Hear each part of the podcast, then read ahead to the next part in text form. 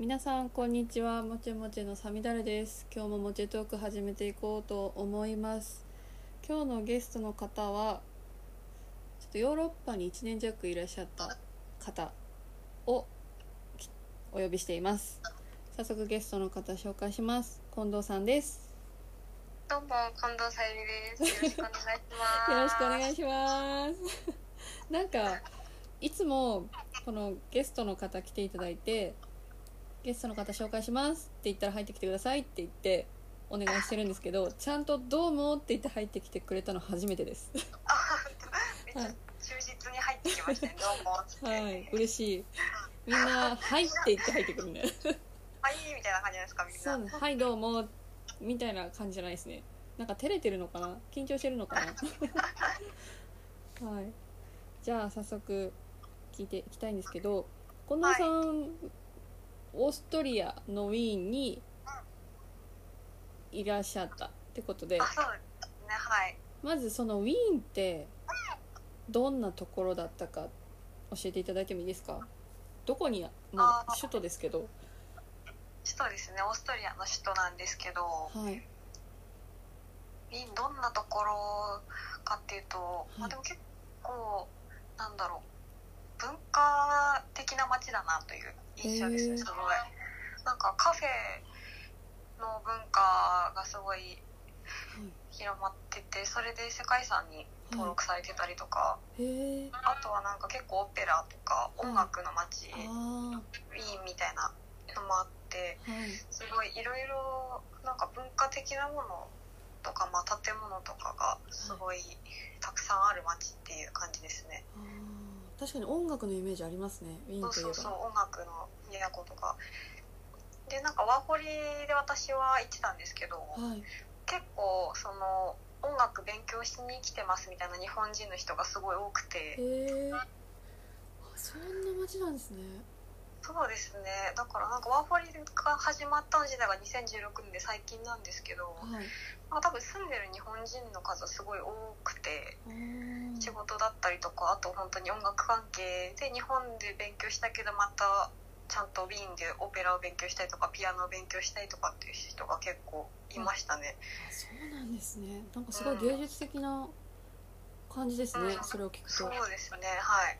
へええちなみにウィーンって何語ですか？ウィーンはドイツ語ですね。ドイツ語なんだ。ドイツ語。まあでも正直私本当にドイツ語は全然、まあ、話せなくて、はい。まあ、スーパーとかで本当に食料品が分かるけどはい。会話とかもほぼほぼできないぐらいだったんですけど、まあ、ウィーンはお店とかだと大体みんな英語は喋れるんでそれでなんとかみたいな感じでした。ねなんだ過ごしやすい過ごしやすいっていうか生活しやすいんですね、と。そうですね。へえ面白いですね。うん。じゃあワーホリでどんな仕事をされてたんですかウィーンで？私はなんか日本食のカフェレストランみたいなところで働いててはい。まあそれは、うん、と日本人の女性の方なんですけどオーストリアの旦那さんと結婚してはいで、ウィーンでお店を始めたっていう人だったんで、はい。働いてる人も、うん、と日本人の人かあとは日本語を専攻してるオーストリアの子みたいな感じでしたね。日本の認識ってどんな感じなんですかウィーンでは？まあはい。日本の認識は結構いい印象を持ってる人が多いんじゃないかなっていう感じでしたね。行った感じだと。そうなんですね。うん。日本日本から来てるみたいな感じだと結構友好的な感じで話してくれたりとか。はい。あとなんか日本食のなんかレストランとかあとはラーメン屋とかも結構多くて、あそうなんですね。意外。うん、かなり多いと思いますね。へえあ留学してくる人が多いからっていうのうん。はあるんですかね。だからなんか名前ラーメン屋でも俺のラーメンとか。なんかどっかで聞いたことある。まあなんかどっかで聞いたことあるなみたいなお店とか。あとは結構なんかその私が働いたはい。レストランもめっちゃ抹茶カフェみたいな感じで抹茶とか入ってたりとかするお店が多かったりして。そうなんですね。うん。抹茶。うん。馴染みあるんじゃないかなっていう。あとはそうだななんか日本食を売ってるはい。みたいなお店もあってもう日本食輸入してますみたいな。そうアジアンレスーパーマーケットみたいな感じではなくてじゃなくて本当に日日本本のものだけみたいな。あそうですね。に確かも名前も日本屋が日本屋とかそういう名前で確かだからもうそその周りにがなんか中国系とか韓国系で独立してるお店とその日本系の店とっていう感じであったんで、へえだからちゃんとなんか生きていくには困らないてなんかに日本って認識されてる感じでした、あそうなんですね。すごい意外です、うん。それって。なんか桜も咲いてるって聞いたことあるんですけど。あなんか桜っぽいの咲いてましたね。あやっぱ咲いてるんですね。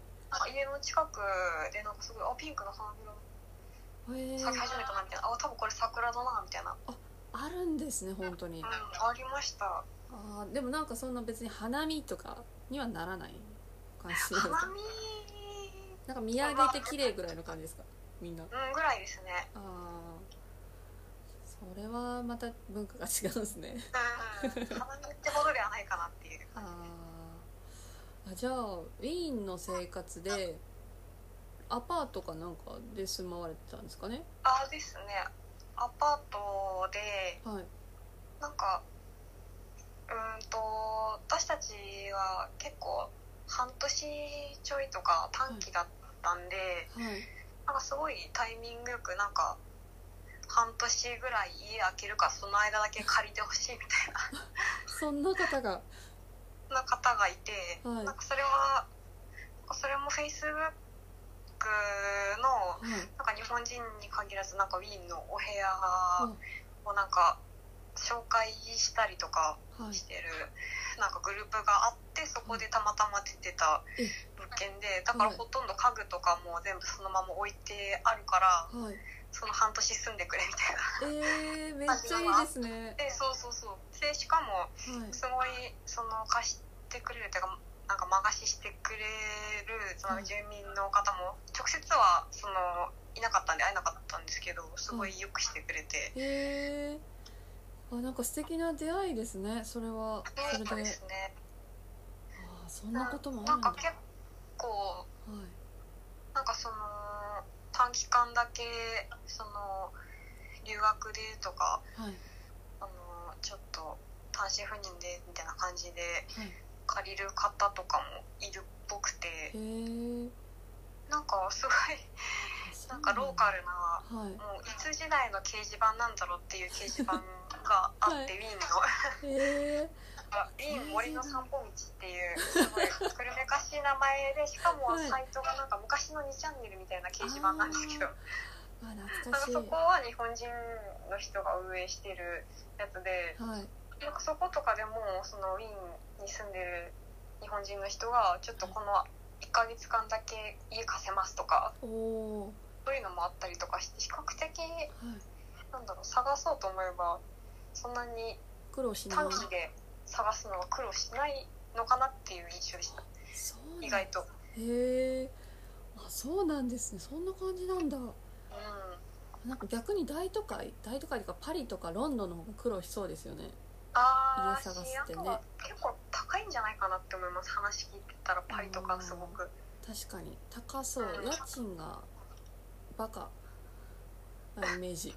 そうそんなイメージ、ね。あじゃあお金は払ってないってことなんですか？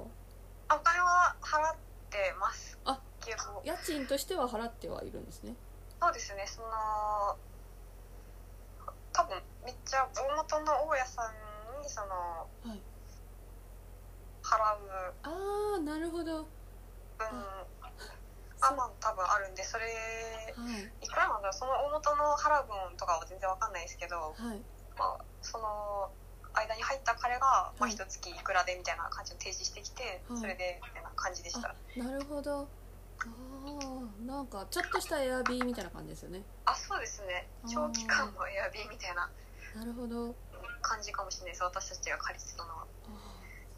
なんか行きたくなってきますね。それを聞いたら。そんな気軽に住めるならってなっちゃいますね。うんとか、まああとはそのはい。一緒に働いてたオーストリア人の学生の日本語ができる子とかは、い。なんか家ルームシェアみたいな感じのしててへえなんかかそういうルームシェアも結構多くてそっちの方がまあ多分安く住んでたと思いますね。聞いたら安いなって感じでした。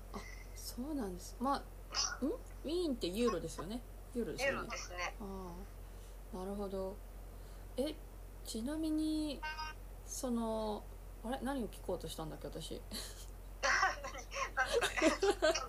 家の話の前とか何？ですかそうなんかアパートに住んでるんだったらみたいな話をなんか聞こうと思ったのに忘れちゃった今だからなんかもうまた別の質問しますはいなんか文化的なこととかなんかびっくりしたこととか不便だなと思ったこととかありました？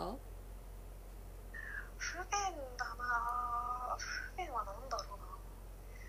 うーん。びっくり。あはなんかいいなっていう方でびっくりしたのは、いはい。なんかいくらだっけちょっと値段細かくは覚えてないんですけどはい。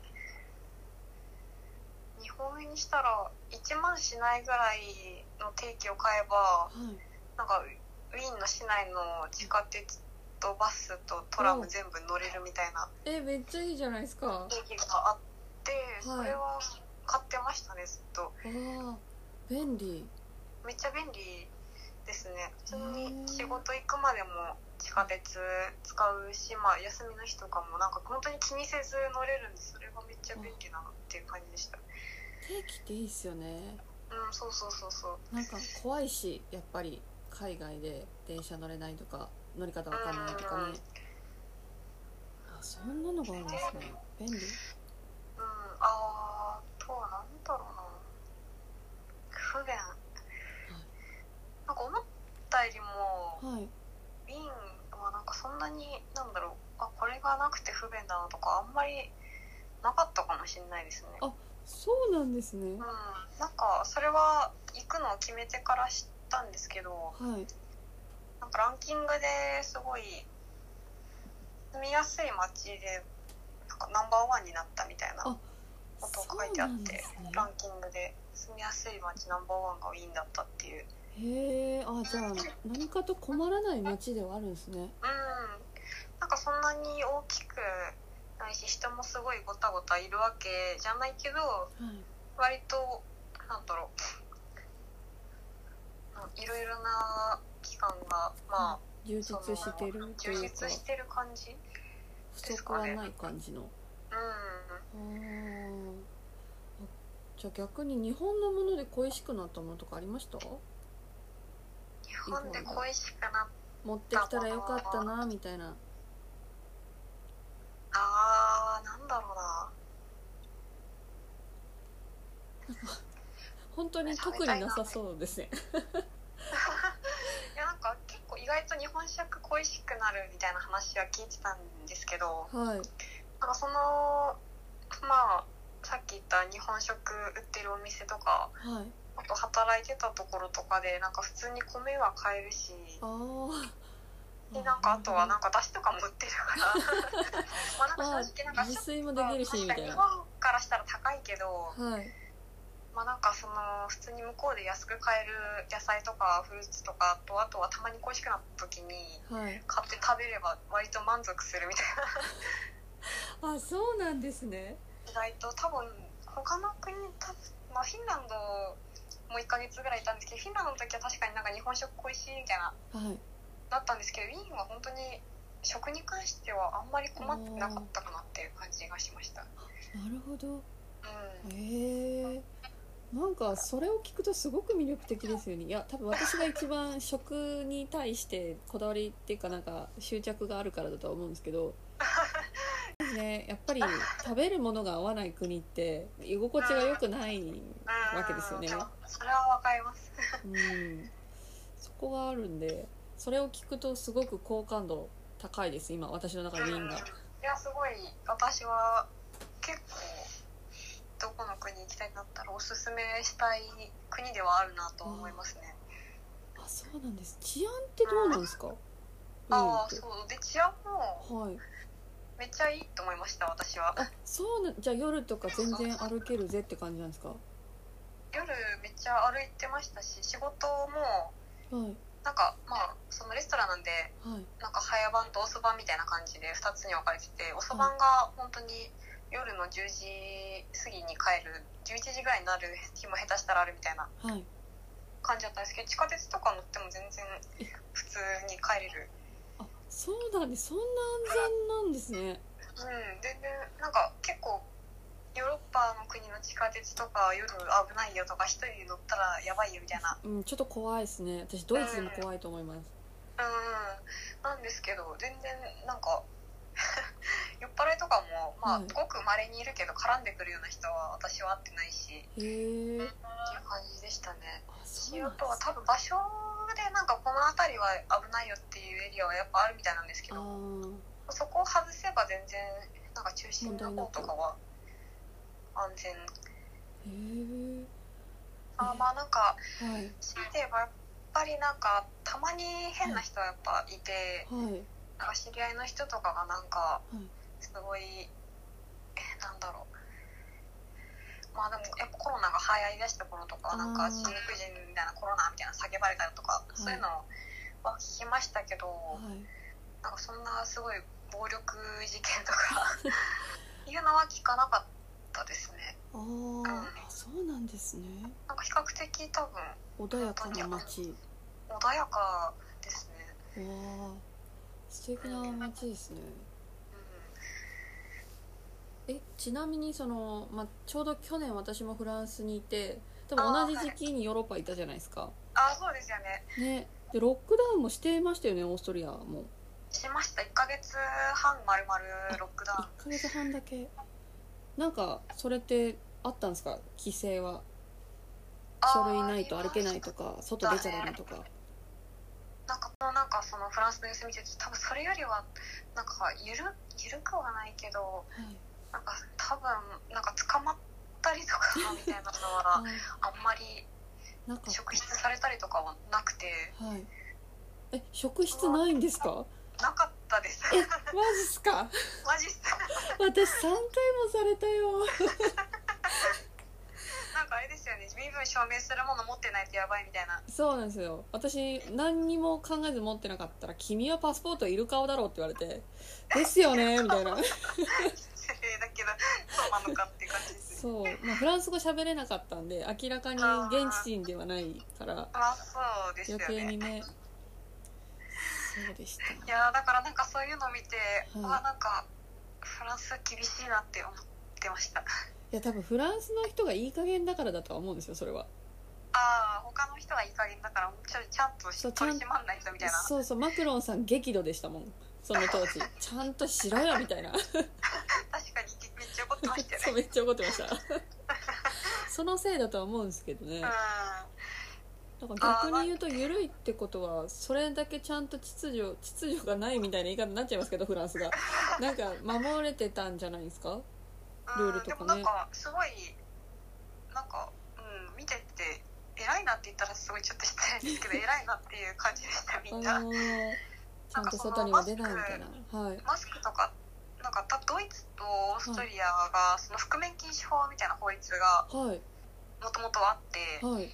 なんかそのテロとかの防止のためになんかその顔を覆うものをはい。公共の場所でしてはいけないみたいな。はい。あのがあったんですよね。はい。だからマスクとか全然もうむしろしちゃダメっていう感じだったんですけどそのはいコロナのが流行り始めてロックダウン中にもう全国民がもうマスクをしすることを義務付けるみたいなえー、感じになってからは本当にもうほぼほぼみんなちゃんとマスクとかしてたし、はい。うん、あとはまあなんだろうそんなに多分人の密度が高くないからかそんな密集してとかもなかったし、うはい。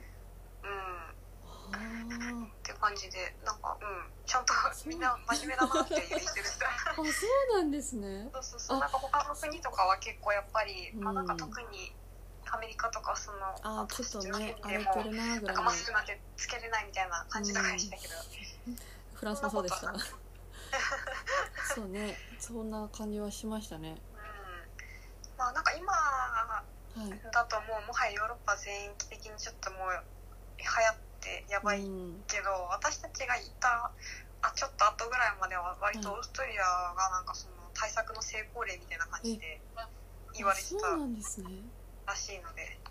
そういえば今思い出しました。あの猫かさんっていうドイツに住んでる、まあ、ああ前にゲストで出てくれた方多分知ってる方なんですけどあはい。その方と一緒にその各国のはい。あの首相とか総理大臣とかの会見を見てたんですよ。なんあか連絡取って。それでオーストリアの首相かな？がめっちゃ若くてかっこいいっていう話になって。なんか若くてすごい敏腕みたいな。うんなんかサラブレッドみたいな。うんこと言われてやりてみたいな。話は聞きましたその時。そうそうそうそう。あそうなんですね。いやーしっかり対策取ったらしっかりしてくれるんだな。国なんか国民性ってどうなんですか？オーストリアの方。国民性っていうんですか。は国民性。い。国民性はあーなんかうん比較的はい。まあさっきもその対策で言いましたけどなんか真面目な感じはしましたね。勤勉な感じ。あそうなんかもう全然チャラくない陽気とかそういう感じでもないみたいあーでもなんか穏やかな感じではありましたね。そんななんだろう。あこいつらちょっとうるせえなやべえなみたいな人もあんまりいないし。なはいまあでも強いて言えばまあなんか結構時間はルーズなみたいな感じですね。そうなんですね、うんまあその日本と比べたらっていううん。感じなんでしょうけどね。へまあ、日本に比べたらって感じなんであれですけど、まあ、そのホームステイしてた先とかも結構なんか時間とかはゆるゆるな感じ。そこはあなるほどね。あそれはうんちなみにそのウィーンで有名なものって何かあるんですか？あーなんか今日そうなんかバレンタインの催事があったんで買ってきたんですけどさハトルテとかですかねやっぱ。ああなんかドイツ系ですよね。どっちかというとねザ・あハトルテーそうですね。ドイツよりで。なんザ・だハトルテまあそのザ・ハトルテは、まあ、はい。オーストリアのなんかホテルザッハってところとあとははいデメルってところが今なんかその2つが一応ザ・ハトルテを名乗ることができるっていう。そこしか名乗れないんですか？一応なんか本当にちゃんと名乗れるのはその2つだけ。あそうなんですね。わあ。まあみんなザ・ハトルテ売ってますけど一応その2つがその一応優勝正しきザ・ハトルテって。いうちゃんとした王道のザ・ハトルテそうですね。じゃあウィーン行ったら行かないといやぜひ。あそれでそのオーストリア行った時にはい。そのホテルザッハは多分ここでしか食べれないなと思って行ったんですけどはい。なんかデメルって方は実は日本にもお店があって東京にもあってで一応札幌にもはい。なんかそのデメルのチョコとか売ってるショップがあるんですけどはい。ザハトルテはなんかその祭事の時にしか売られないっていう。そうなんですね。そうなんで今日はい朝行ったらめっちゃ並んでてわ すごい並んでたんですけどギリ買えましあたすごい良かったですね。そうそうそうそう。だから今日食べたらい。オーストリアでは食べてないけどその2つは食べたことになるなと思って。制覇ですね。制も覇う国を超えての制覇。そうそうそう国を越えての制覇。なるほど。うん。えあそうですね。そうなんだ。有名。知らなかった。え主食って何なんですか？主食ははいパン。パン。パスタ。いやでもやっぱパスタあとやっぱ芋が多いですかねやっぱ。芋かあの辺。そっか。やっぱあの辺は芋ですかね。芋とかなんかカツカツ系あがあったイメージが。揚げ物。そうそうなんかあのシュニッツェルってはい。なんか薄いチキンに衣まぶしてあ揚げたみたいなあはい。やつ、その辺の国どこにでもあるやつ。そう私チェコで食べましたね確か。あそうですね。チェコも結構ありますよね。それが結構有名ではい。でうわちょっともう胃もたれるわって感じのシュニッツェル大体なんか芋がついてくるんですけど、はい。まあそれが普通にマッシュポテトとかだったらまだマシなんですけど普通になんかシュニッツェルになんかフライドポテトとかついてくるんではい。確かに重いもう時はあ胃に打たれるみたいな。あー。確かに私なぜかわかんないんですけどチェコのブルノっていう南の方の町に行った時にはい。日本人って言ったら僕2週間前まで日本旅行してたんだよ。案内してあげるって言ってハンガリーのえなんかガイドさんがなんか案内してくれてその町を。ー、なのでお礼にって言って一緒にランチ食べてご飯はい。ごちそうさんしたんですけどその時出てきたのがそれで彼もうペロッと食べるんですよ。でもこんな量そんな速さで食べれませんみたいな。感じになっちゃって。なんか地元の人は違うなって思いました。はああでも確かになんか私もチェコ行ったんですけど、い。でもチェコの食堂はなんか確かにめっちゃ量が多かった。そうなんですよ。多い。美味しいんですよでも。すごい美味しいんです。よ美味けどただなんかペロっては食べれない、そうですね。プロって食べれる量ではないですね。うん、重いし全部ね。うん。っていう思い出を思い出しましたね今ね。重い。重い。でもみんなそのハンガリーの人もチェコの人もはい「君ウィーンに行かないのか?」ってすごい言われて。えその2つの国の人たちが。はい。多分仲はそんな良くないんですよ話を聞いてたらでも綺麗なのは認めると。言った方がいいっ そこは認めるんだて言われました。いやそうですね。綺麗綺麗だと思います あそうなんですね。うんなんかあそうハンガリーもハンガリーがすごい、多分ウィーンから行きやすくてはい。ブダペスト。あースパがあるんですよね。そうそうそうスパも行きました。おーいいな。私あそこも行きたいんですよ。綺麗だしうん。テルマエロマエみたいで。あそうそうそう。でも本当そんな感じでしたね。あー。楽しかったです石か造り石造りの。うんプール。浴場かっこプールみたいな。ね。えいや一日入れるよって言っててハンガリーのそのスパに行った人は。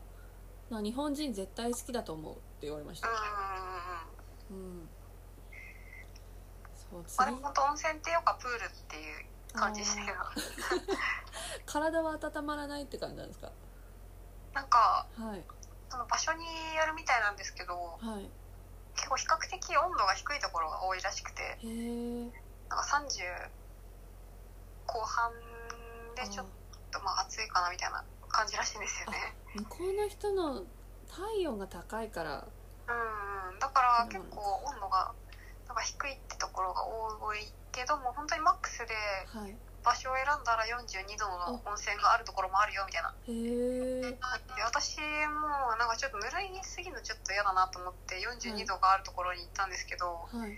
42度30半ばあと本当に20度後半みたいな。え もうこそんなのそうですよねプールみたいな。プール。ガチプールそうそうそう。っていうところもあるみたいなんでなんか多分その雰囲気重視なのかそれともなんかちゃんと温まりたいのかみたいな感じで多分行く場所は変わるかなっていう印象でした。いろんなプールが中にあるんですもんね確か。そうですあれね。何箇所かあって。いいなぁいやあれだけは行きたい。ブダペスト行ったらと思って。水着持って。いや本当にぜひって感じです。ね食べ物も似ったり寄ったりなんですか？そのウィーンとかチェコとハンガリーって。そうですね。なんかメインになるその料理系は多分すごい近くてはい。その肉揚げたやつとか芋とかはい。肉肉 肉。基本にチェコの方が割と多分比較的肉を食べる文化あみたいですね。牛肉とかはチェコのぽいですね、ーそうですね。牛が多かった。そうですね。牛は多い。うん。でもやっぱり美味しかった。印象が強い。うん。そうななんで多分食的にはその辺は大体美味しいなって感じですかね、確かに日本人に合う気はしますね。あの辺3つ。うん、なんかすごい、そうチェコのその食堂で行ったなんか鶏肉をはい。煮たはい。やつ。はい。鶏肉を煮たやつやってるんですけど本当にチキンなんとかみたいなはい。やつは本当になんかこれ日本のの味みたいだなみたいな、へえ 甘じょっぱいあー。あーなるほど。そうそうそう。まあでも付け合わせはなんかチェコのあ名前忘れちゃった、なんかクリドレクリドネリキっていうなんかふかふかの蒸しパンみたいなあやつ、あなるほど。あれ美味しい。あれ美味しいですね、うん、美味しかったです。そうなんか肉まんの皮みたいなやつ、うん。いつなんかずっと食べちゃうなって思って って感じですね。ね物価も安いですしね。あのあそうですち。ねその辺は安いな。うんあそうだ。があとはい。ウィーンウィーンっていうかまあドイツ系だからかもうパンで言うとはい。なんかプレッツェルとかを。あーお菓子なんですかプレッツェルって。お菓子。なんか日本だとすごいはい。なんかプレッツェルってお菓子っぽいですけどなんか本当に食事パン。あそうなんですね。しょっぱい系ってことですか？そうですね。プレッツェルなんかそのハートっぽい形はい。なんですけどちぎってみたな。いんかな場所によって結構もちもち系かパリパリ系かまあどっちか店によるんですけど。はい。でなんか向こうのやつドイツとかオーストリアのやつだとなんか岩塩が散りばめられててめっちゃめっちゃ岩塩ついてるんですけど。でそれをそのまま、はい。初心者の人はそのまま食べちゃうけどそのまま食べるとしょっぱすぎるからはい。なんかその好きな量だけ落として食べるっていう。そうなんですね。そうそうそう落とすんだ。こうなんか落とさないと本当にしょっぱくてちょっとつけすぎみたいな。あーあれ知らなかった。とかでへー。なんかその売れてるとかはい。はなんかその食事系のやつとあとはなんかクリスマスマーケットとかイベントとかになるとすごいめちゃくちゃでかい甘いブレッツェルへえが売られてたりとかして形は一緒なんですけどなんかすごいクリーム挟まってたりとかする柔らかい違うんですね。ふかふかなやつそう違うやつも売ったりして。とかかな。食べ物で言うと。うん。なんか場所的なもので有名なのってあるんですか？場所とオペラ座とかですかね。あオペラ座。オそうそうそう。なんか本当にはい。毎週単位でも常にオペラがちゃんと開催されててとか、はい。へえそうなんだ。場所でどこだっけな。なんかオーストリアの中でも旅行とかされました？いろいろ。あそうですね。なんかロックダウンになって国国の移動があんまできなくなったんでむしろちょっとじゃあ国内はい。行こうかみたいなはい。感じになってはい行ったのはなんかウィーンウィーンじゃなくてあのオーストリアのはい。なんか最高峰のはい。山がなんかスイスとの間ぐらいはい。にあるんですけどなんかその辺とかでなんか湖とあとは山見てみたいな感じのところは行きますああとそうだそうだ、はいえっとドラマに出てきたところっていうか映画の「サウンド・オブ・ミュージック」の舞台になった。ああめっちゃ綺麗ですねザルツブルグザルツブルグってところが「サウンド・ミュージック」の舞台になったところなんですけど、はい。なんかそれで本当になんかその家族とかがはい。なんか暮らしていたっていうか、まあ、その舞台になった教会とかも行きました、教会あとは本当になんか宮殿の庭みたいな ところとかちょっと冬だったんでちょっとし枯れ枯れ気味だったんですけどすごい綺麗に手入れされてる素敵なお庭とか、なんか全ての話がとても綺麗ですね。これなんか私がすごい控して話してるんじゃないかってぐらい綺麗にはい。なんかいい綺麗なところそうですね。なんか悪いところがあんまりない。なんか時間にルーズぐらいのことしかないですね。今のところ。悪いところそうま別にあえて言えとかそういう感じじゃないんですけどうん、なんか他の人と話しててちょっとここはとかって結構ありました？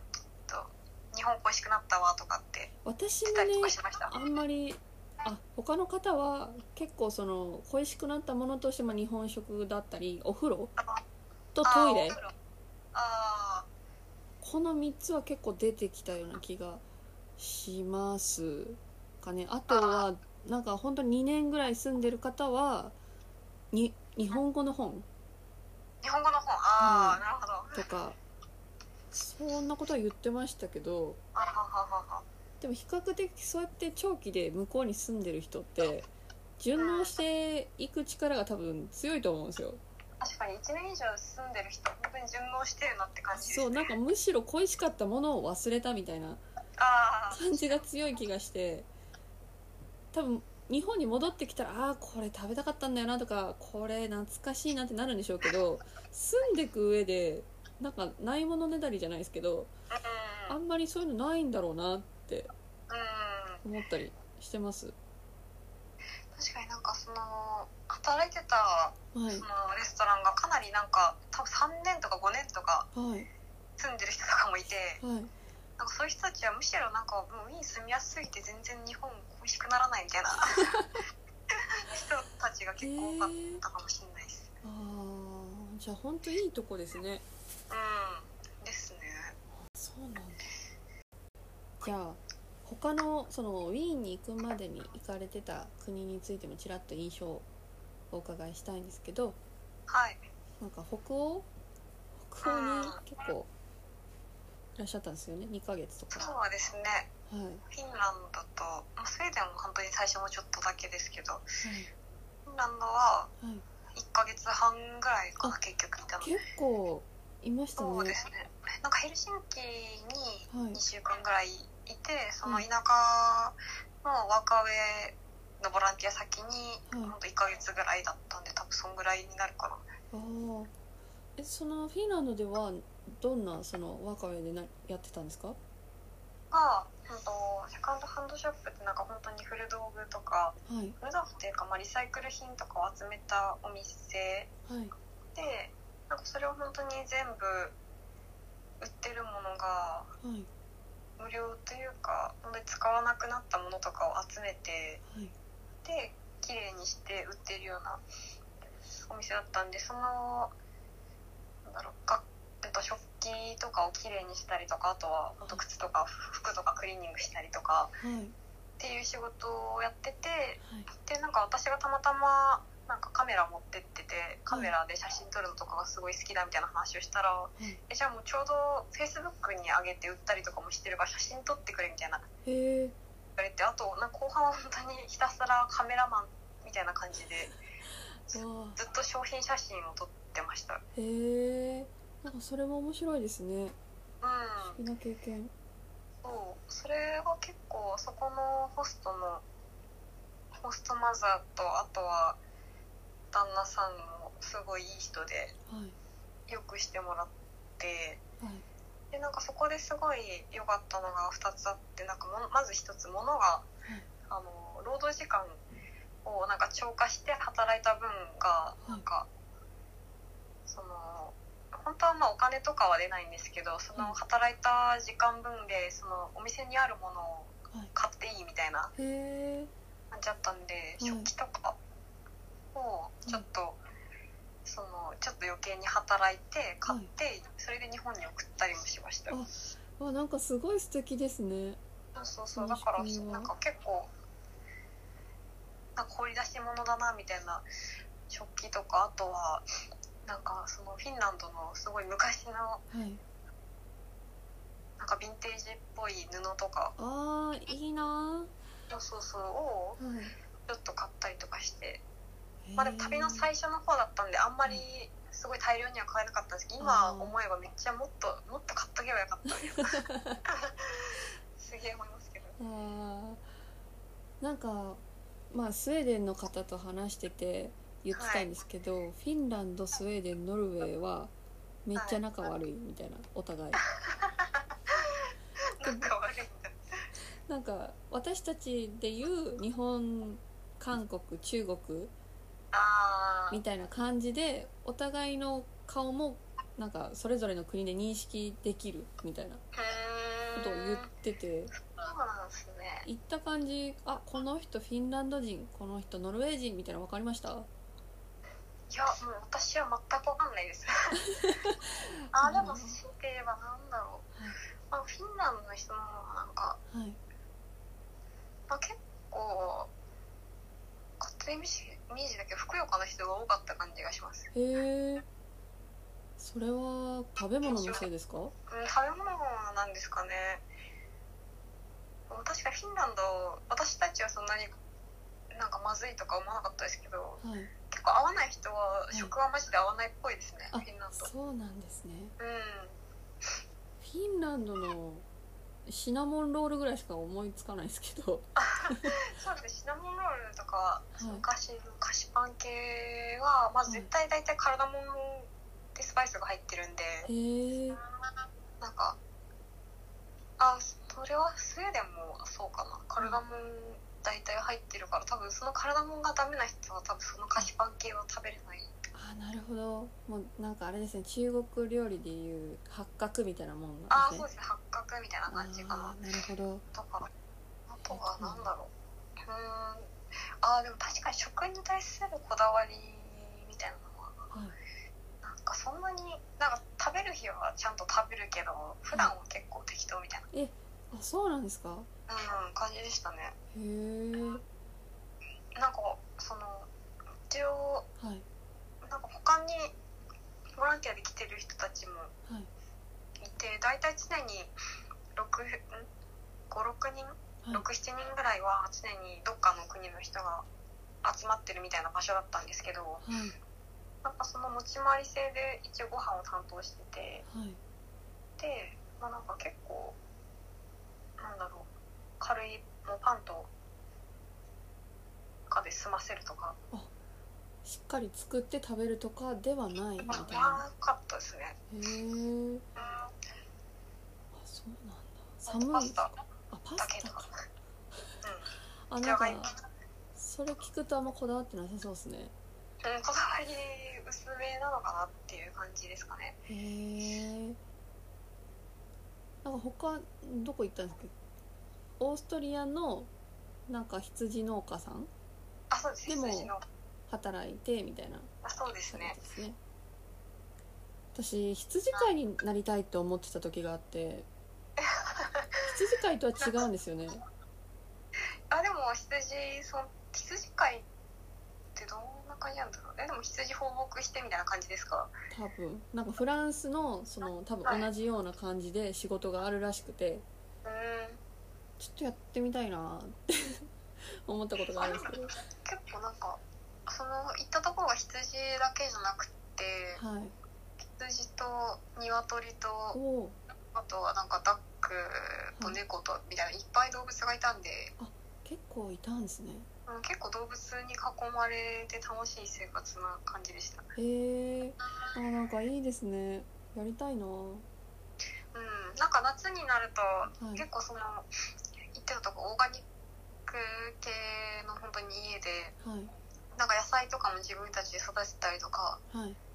なんか本当にいろいろまあ行ったのが本当に冬だったんではいなんか朝もうとりあえず起きたら、いそのお湯を作るためとか家を暖かくするために薪をめっちゃ燃やしてへえ。はそういうシステムがあってい。でそれを薪。から一日がスタートしてみたいな感じが本当になんだろう。なんかおとぎ話みたいですね。そうね薪から始まる生活って。そうそう薪から一日が始まるみたいな。えじゃあ薪を割ったりもするんですか？つまり割ってましたねメンズは。メンズは薪割ったりとかあとはあなんかあの林なんですけど周りが。あはい。まあ林をなんか間伐したりとか木をはい。切り倒したりとかしてましたよ。へえ林業じゃないですか。なんか林業もやってました。なんかすごい私はその話はちゃんと聞いてないんですけどなんか、はまあ、彼はい。がそのあハタイとホストファザーと一緒に、まあなんか森の中に行ったらすごいめっちゃ延々となんか森の話語られたわみたいな。へえあ大好きですねそれは。森がなんかいかになんか木をうんここの木をどう間伐したら将来にどういい影響があるかみたいな話をこんこんと語られながらひたすら木を切ってっていう、なんか面白い。うん、なんかすごいやっぱりなんか農農家というかそういうなんでしょう、まあ、動物飼ってたりとか植物とかはい。